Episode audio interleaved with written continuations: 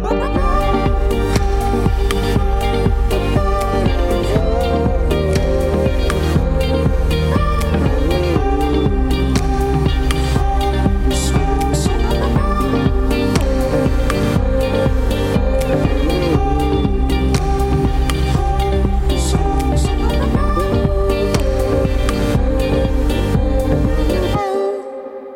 Vous écoutez la Méridienne sur Radio Phoenix. Aujourd'hui, Laurie, notre chroniqueuse de l'association Main Violette, nous parlera d'écriture inclusive. Mais avant cela, on accueille Lise Faris, directrice de la compagnie Ensuite Encore. Bonjour Lise. Bonjour. Tu fais partie de la compagnie Ensuite Encore, c'est même toi qui la dirige. Pourrais-tu nous présenter brièvement la compagnie? Oui, bah, c'est une, compagnie de danse euh, contemporaine, très jeune, euh, fondée en 2021. Euh, donc, nous sommes tout un, ensemble de professionnels de la danse et de bénévoles et, d'adhérents, de personnes qui sont intéressées par l'approche de l'inclusivité parce que notre mission, c'est de rendre la danse accessible à tout le monde. Euh, donc, on, travaille avec tous les publics, euh, tous les âges, euh, des enfants jusqu'aux centenaires. Vraiment. Pour le, le record, aujourd'hui, on a une participante qui avait 91 ans. Et nous avons des participants en situation de handicap. Tout le monde est le bienvenu pour danser avec nous. Ensuite encore, justement, c'est une compagnie de danse inclusive. Qu'est-ce que c'est la danse inclusive? Oui, justement, c'est une approche de danse qui est assez nouvelle, hein, il faut dire. Euh, dans l'histoire de la danse, on a commencé avec euh, euh, des danses, quelque chose de, de, rituel qui est présent dans toutes les sociétés, partout. et puis, quelque part, la danse est devenue très rigide euh, avec la danse classique, le ballet, c'est devenu très technique. Et euh, puis avec des révolutionnaires comme Isadora Duncan, Pina Bausch, on retrouve une plus grande liberté euh, et plus, plus de diversité. Donc on, on retrouve nos origines dans la danse qui est quelque chose d'instinctif, de naturel et accessible à tout le monde. Oui, vous accueillez des personnes qui ont des handicaps physiques et des handicaps mentaux? Tous les, tous les handicaps, on ne demande pas, euh, euh, les personnes peuvent s'inscrire librement et euh, donc avant chaque séance, on se présente et on peut dire s'il faut faire attention à quelque chose. donc quand on fait le tour de tous les participants, il y a des personnes qui vont dire moi j'entends mal, donc j'aimerais que, que vous vous rapprochiez un peu plus. Euh, il y a des choses comme ça. Il y a des personnes qui sont au fauteuil roulant. Voilà. Et euh, chez nous, c'est mixte, donc euh, c'est vraiment ouvert à tout le monde. Donc on a des personnes qui sont au fauteuil roulant, mais qui participent avec leurs amis valides. donc tout le monde est bienvenu. Et qu'est-ce que vous mettez en place concrètement pour que ce soit possible de danser avec des personnes justement qui sont en fauteuil? Oui, bah, il a fallu une formation spécifique pour arriver à faire ça. Nous ne sommes pas les, premiers, heureusement. c'est quelque chose qui est construit déjà avec les autres. Euh, donc, euh, moi, je suis allée à Paris pour être formée avec euh, la compagnie Ancar, avec Isabelle Bruno. et puis, j'ai suivi des cours aussi avec le CFEDEM Normandie. et avec le centre chorégraphique. Voilà, il y a un, travail qui est mené par différentes organisations justement pour encourager ces approches-là. Donc c'est surtout la sensibilisation. Tous les professionnels qui travaillent chez nous sont sensibilisés aux, différences et aux limites qu'on peut retrouver. Il y a aussi des, maladies chroniques qui peuvent affecter les, capacités physiques. Donc on doit être euh, sensibilisé à tout ça pour pouvoir euh, accueillir les participants et qu'ils se sentent à l'aise et surtout qu'on les libère euh, de, ces choses-là et qu'on focalise sur les possibilités. Donc il y a un côté un peu thérapeutique pour les participants et participantes. Euh, est-ce qu'ils euh, arrivent à peut-être retrouver euh, confiance en soi, peut-être même une relation avec leur corps? Oui, nous avons souvent des personnes qui viennent justement pour ce côté thérapeutique. Nous ne sommes pas vraiment, on, ne revendique pas de l'art thérapie, ce n'est pas notre métier. Nous sommes vraiment des danseurs et des professeurs de danse. Et donc, ce qu'on revendique, c'est de pratiquer ensemble euh, une activité artistique et une activité physique ensemble. C'est vraiment ça le but. Hein. C'est d'être euh, dans un groupe et que tout le monde se soutienne, s'entraide. Et c'est vraiment une ambiance très bienveillante dans ce groupe-là. Il y a une sorte de fluidité dans les ateliers, ça permet aussi aux personnes qui ne peuvent pas suivre assidûment des cours d'en profiter. C'était voulu euh, comme inclusif. J'ai l'impression qu'on peut s'inscrire à un atelier sans suivre forcément tous les ateliers. Oui, oui, ça fait partie euh, euh, de cette ambiance de bienveillance et quelque chose de très détendu. Il n'y a pas de pression, donc les personnes peuvent venir librement. Euh, les ateliers continuent toute la saison scolaire, euh, donc de septembre jusqu'à fin juin, et ensuite il y a des stages d'été. Et les personnes peuvent venir à tout moment pour découvrir. C'est vraiment euh, le but, c'est vraiment de découvrir la danse, d'explorer différents mouvements, d'explorer l'expression par ce, ce biais-là. Donc oui, oui, c'est complètement ouvert, il n'y a pas d'engagement, il n'y a pas d'abonnement. Est-ce que ça vous permet quand même de faire des représentations avec les participants ou participantes? Oui, ça, a été une volonté. Alors l'année dernière, euh, plusieurs personnes m'ont dit, ah bah j'aime tellement ça, j'ai envie de montrer. Et donc, on a construit ensemble euh, un spectacle qui mettait euh, vraiment, euh, qui valorisait les différences et tout ce qu'on pouvait apporter personnellement. Donc, c'est beaucoup basé sur l'improvisation et, et c'est super parce que ça veut dire que chacun apporte quelque chose. Ça reste libre, ça reste spontané. Et voilà, on a, on a construit ça ensemble. Donc, on a fait des représentations. Euh, ce spectacle-là, ça s'appelait Aria et Variation. Et ça a tourné. Ça a été un grand succès. Euh, et on va le refaire encore cette année. Donc pour ceux qui veulent, ils peuvent apprendre cette chorégraphie et décider euh, de, de faire une représentation en scène avec nous. Vous êtes une compagnie de danse contemporaine, mais en fait, vous, il y a plusieurs genres possibles. Vous n'êtes pas justement fixe seulement sur la danse contemporaine. Non, je, dirais que parmi les influences euh, les plus grandes pour nous, euh, c'est aussi le côté danse-théâtre de Pina Bausch. On aime beaucoup ça, parce que la compagnie euh, de Pina Bausch, c'est aussi un, exemple de la diversité. Vraiment, elle avait elle travaillait toujours avec des danseurs atypiques. Et puis, il y a des choses très fortes qu'on peut faire, même avec très peu de technique. Et euh, donc, on passe aussi par le théâtre. Donc, on travaille avec des comédiennes aussi, hein, avec la comédienne Aurélia Rasquat. On travaille avec des musiciens. Voilà, on travaille avec beaucoup, d'autres artistes. On a aussi un, un, professeur de dessin qui travaille avec nous. Voilà, on a beaucoup de, de choses différentes. Euh, euh, qui permettent euh, voilà, de diversifier et que tout le monde puisse participer. Oui, le tout, c'est de s'exprimer et de faire de la danse dans la bienveillance. Oui, oui, voilà. Et d'être ensemble, partager. On va faire une petite pause dans l'interview. On écoute Oh Madeleine de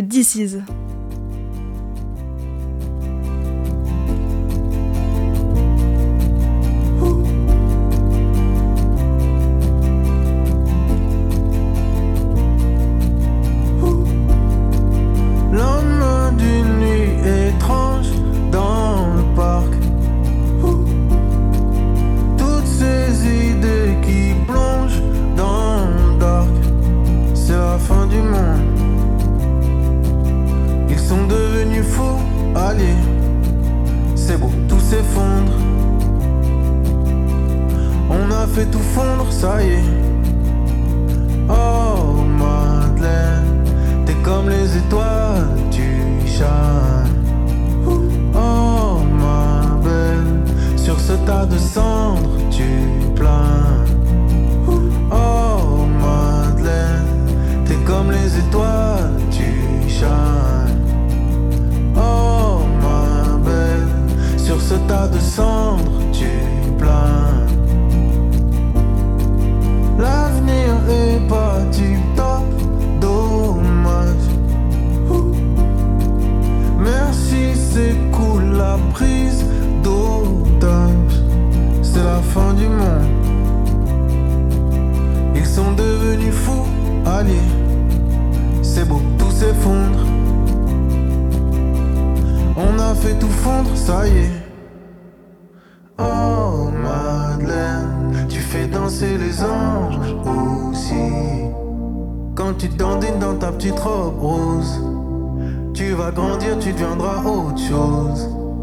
Quand tu dandines dans ta petite robe rose, rester en vie est une noble cause. Mais pour l'instant, tu chaînes la tête.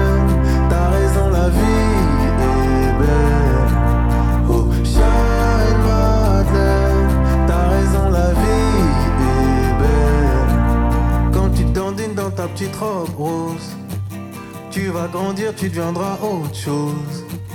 Quand tu dandines dans ta petite robe rose, rester en vie est une noble cause.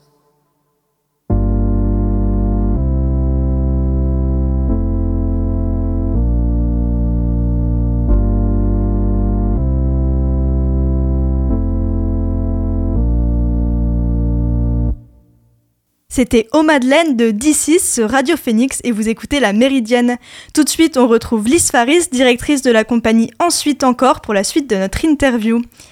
Au-delà de la danse, la compagnie propose des activités variées, des balades sensorielles éco-responsables, il y a même un aspect jardinage si j'ai bien compris. Est-ce que vous pourriez nous expliquer un petit peu?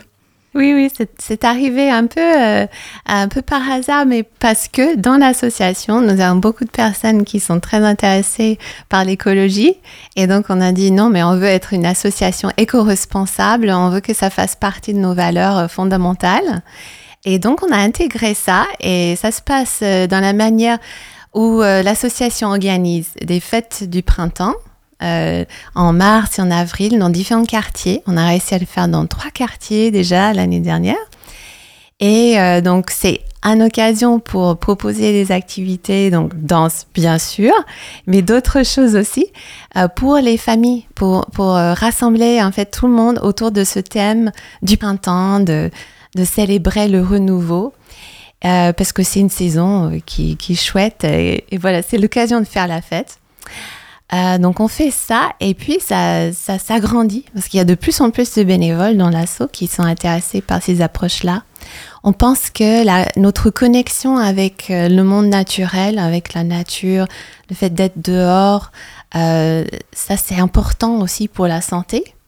Comment on travaille pour la santé, euh, voilà, c'est quelque chose qui, qui va de soi, c'est important. Vous arrivez à associer écologie et inclusivité en fait au sein de votre compagnie. Oui, oui, en fait, c'est quelque chose qui concerne tout le monde. Donc forcément, c'est inclusif. Euh, les questions, euh, bah, les questions de la crise énergétique, le changement climatique, ça concerne tout le monde. Euh, donc on est très fiers d'avoir démarré un nouveau projet là-dessus sur un spectacle. En fait, on a un spectacle maintenant qu'on a construit avec un groupe de jeunes en août sur le sujet du changement climatique. Donc c'est un spectacle qu'on aimerait représenter en avril. Donc on essaie de constituer euh, un nouveau groupe et d'élargir ce, projet-là. On va peut-être même pouvoir travailler avec les écoles.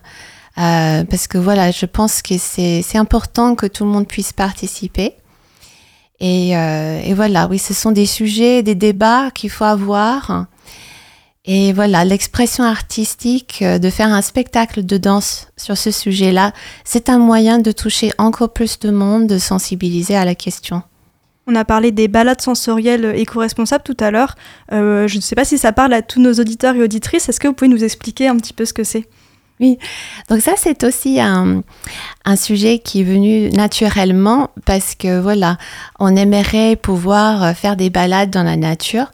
Pour beaucoup de personnes, euh, euh, c'est pas toujours possible parce qu'on n'a pas une voiture.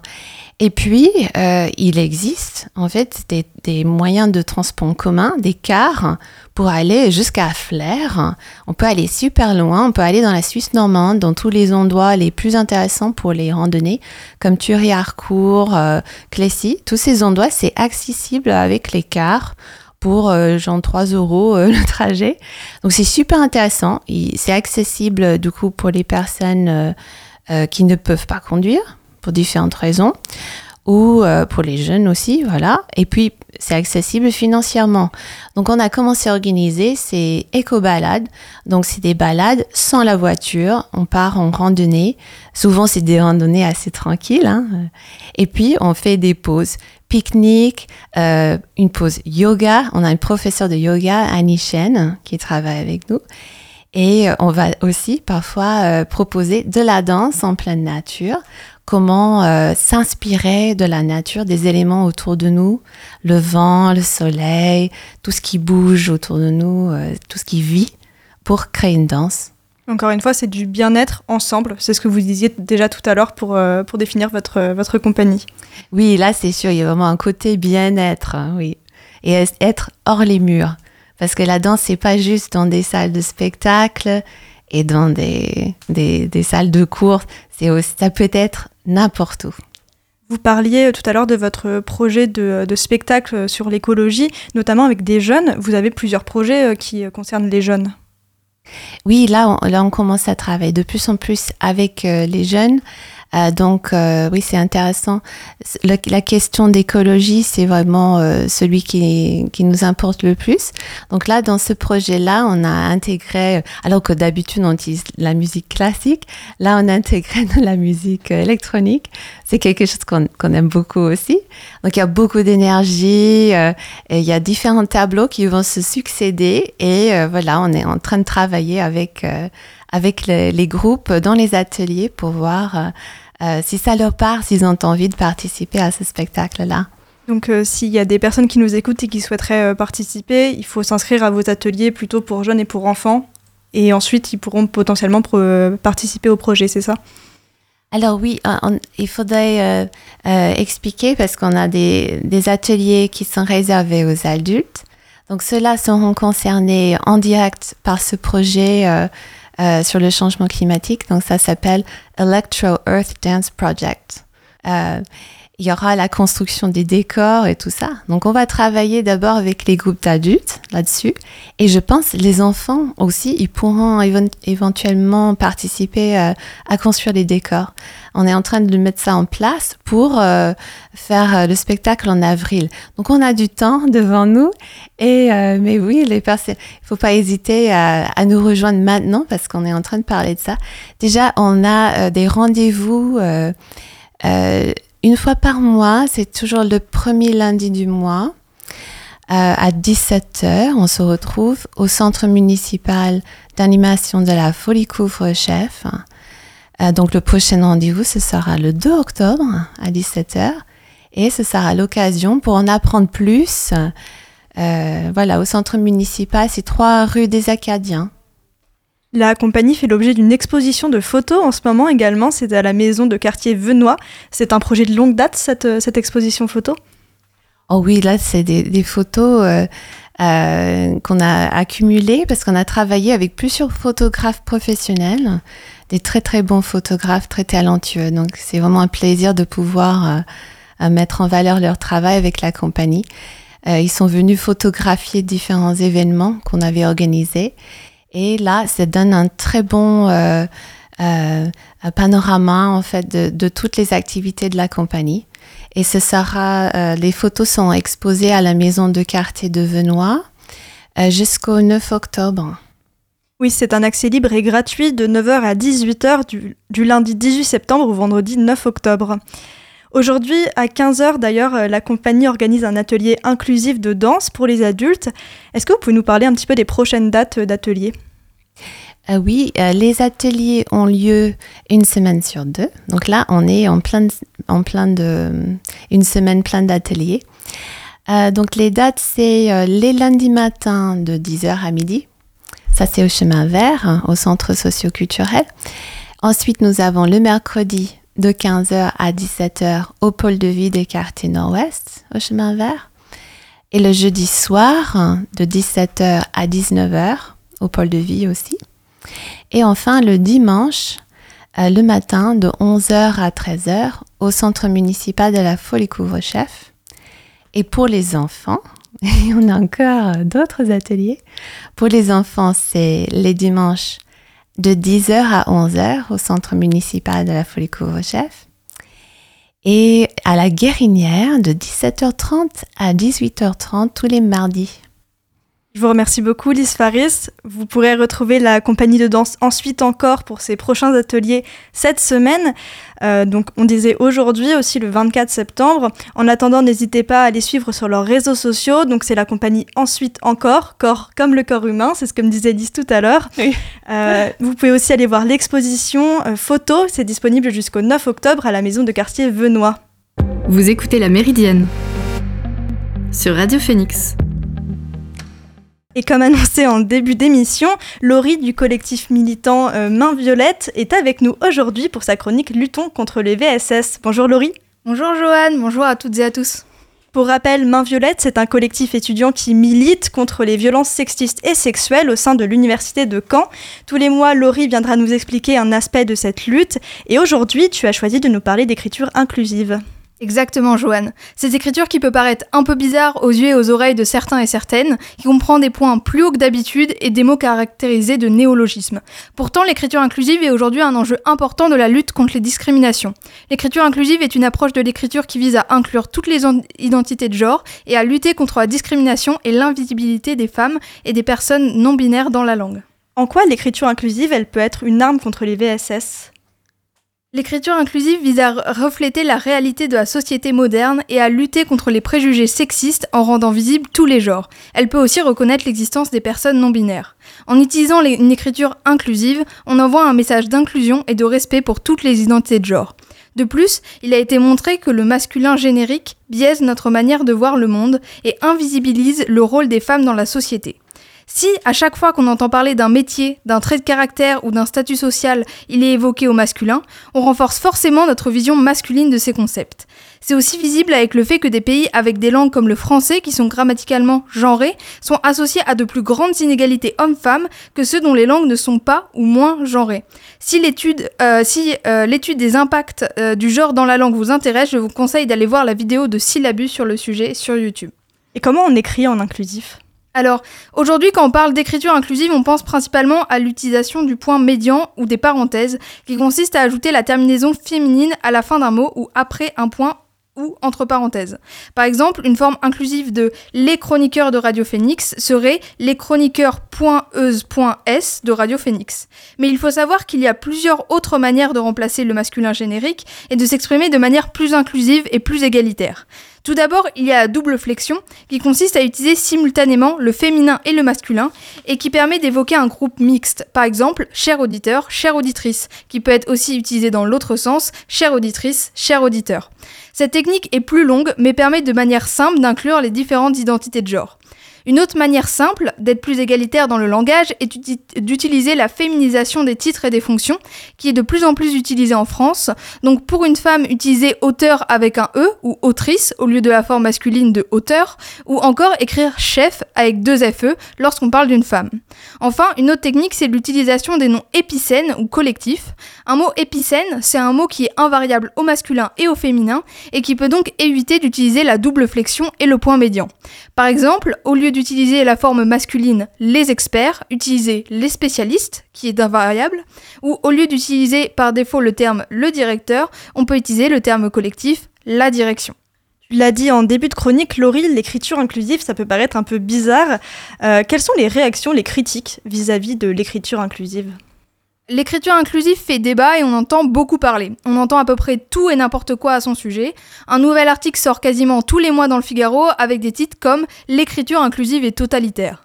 Et en général, depuis plusieurs années, l'écriture inclusive est la cible des mouvements politiques de droite.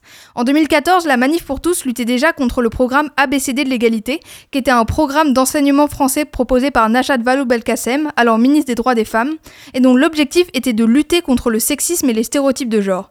Et en 2017, un manuel scolaire de CE2 publié aux éditions Atier et écrit en langage inclusif avait suscité énormément de débats et était la cible des mouvements d'extrême droite comme la Manif pour tous.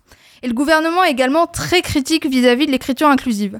Notre ancien ministre de l'Éducation, Jean-Michel Blanquer, a montré à plusieurs reprises sa position contre l'écriture inclusive et à l'origine de l'interdiction de l'écriture inclusive à l'école. De plus, déjà plusieurs propositions de loi visant à interdire et sanctionner l'emploi de l'écriture inclusive dans les administrations et les entités qui reçoivent de l'argent public ont été déposées à l'Assemblée nationale. En résumé, l'écriture inclusive, c'est woke, donc faut lutter contre. Et encore l'année dernière, lors des élections étudiantes à l'université de Caen, on pouvait lire en première ligne des tracts de l'UNI, la liste de droite, abolir l'écriture inclusive à l'université. Parce que un cher, un cher étudiant, chère étudiante, ou encore pire, cher étudiant.e.s, ça permet à tout le monde de se sentir inclus, mais ça on s'en fiche, c'est un changement, ça triture la langue française, donc on n'en veut pas. Et malgré tout ça, tu, tout ça, tu penses que l'écriture inclusive pourrait finir par être plus utilisée en France? Pour moi, oui, elle est déjà très utilisée dans certains milieux sociaux, étant moi-même dans un milieu de militantisme féministe, l'écriture inclusive fait partie de mon quotidien. Et n'est pas vraiment si compliqué à apprivoiser. Ça fait bizarre au départ de lire des points médians, mais on s'y adapte très vite. Et même en dehors de ce milieu, je me retrouve parfois agréablement surprise de retrouver l'écriture inclusive là où je ne m'y attendrais pas. Mais Bien évidemment, comme pour tout, il y a des débats et on doit lutter face aux, aux fausses idées que les gens se font de l'écriture inclusive. Et ce n'est pas parce qu'un nouvel élément de langage fait débat qu'il ne rentrera pas dans l'usage de la langue française. Pour moi, un très bon exemple, c'est la féminisation des noms et des fonctions, qui en soi fait déjà partie d'une écriture inclusive et égalitaire. Elle a très largement fait débat au début des années 2000, et ça nous paraissait impensable que cet usage rentre dans la langue française. En 2005, l'écrivain euh, Frédéric Becbédé qualifiait le mot écrivaine de terme immonde, provoquant chez lui des éruptions cutanées. Aujourd'hui, ça paraît grotesque, le terme écrivaine ne choque plus personne, il est ancré dans la langue française et permet de mettre un peu plus en lumière les femmes brillantes qui se cachent derrière nos livres. Pour vous dire, même l'Académie française, qui a pourtant été longtemps contre et qui est réputée pour se battre contre tous les nouveaux usages de la langue française, a fini par se résoudre à, à accepter la féminisation des noms des métiers. Donc pour moi, avec un peu d'effort et avec une meilleure compréhension du public de pourquoi c'est important, on peut arriver à une langue française plus inclusive. La preuve, elle l'est déjà bien plus qu'avant. Et comment on peut mettre en place l'écriture inclusive dans son quotidien? Est-ce que tu as des conseils? Donc oui, à mon avis, il faut y aller étape par étape et tenter d'utiliser des termes plus inclusifs petit à petit. Commencer par utiliser quelques termes neutres et tenter de s'habituer à être tolérant face à des textes écrits de manière inclusive est déjà un grand pas. Il faut aussi savoir qu'il ne s'agit pas de réussir à ne jamais utiliser de termes non neutres, moi-même je n'écris pas de manière 100% inclusive, mais si j'ai un petit conseil à donner pour celles et ceux qui aimeraient écrire de manière plus inclusive, c'est d'utiliser le site eninclusif.fr qui vous propose les différentes versions inclusives d'un mot avec la forme que vous souhaitez. En conclusion, l'écriture inclusive, elle vise à rendre visible, à respecter les identités de genre de chacun et chacune dans la langue écrite comme dans la langue orale. Exactement. L'écriture inclusive contribue à lutter contre les discriminations sexistes et à promouvoir l'inclusion. Cependant, elle génère également des débats et des réflexions sur les changements nécessaires dans nos habitudes linguistiques, et au final, c'est à nous de décider de la manière dont on utilise la langue française, et le pouvoir de rendre notre langue plus inclusive est entre nos mains.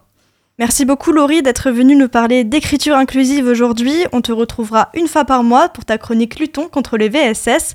La méridienne ça continue, mais avant cela, une pause musicale avec Mystery de Temps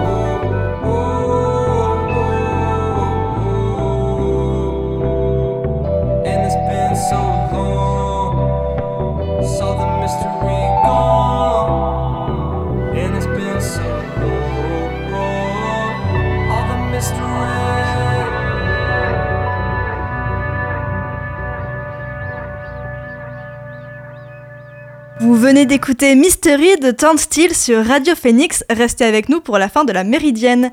Dernière rubrique de l'émission, ma recommandation du jour. L'inclusivité, c'était le maître mot de la méridienne aujourd'hui, et à ce titre, j'avais envie de vous conseiller un essai, La fin des monstres de Tal Madesta.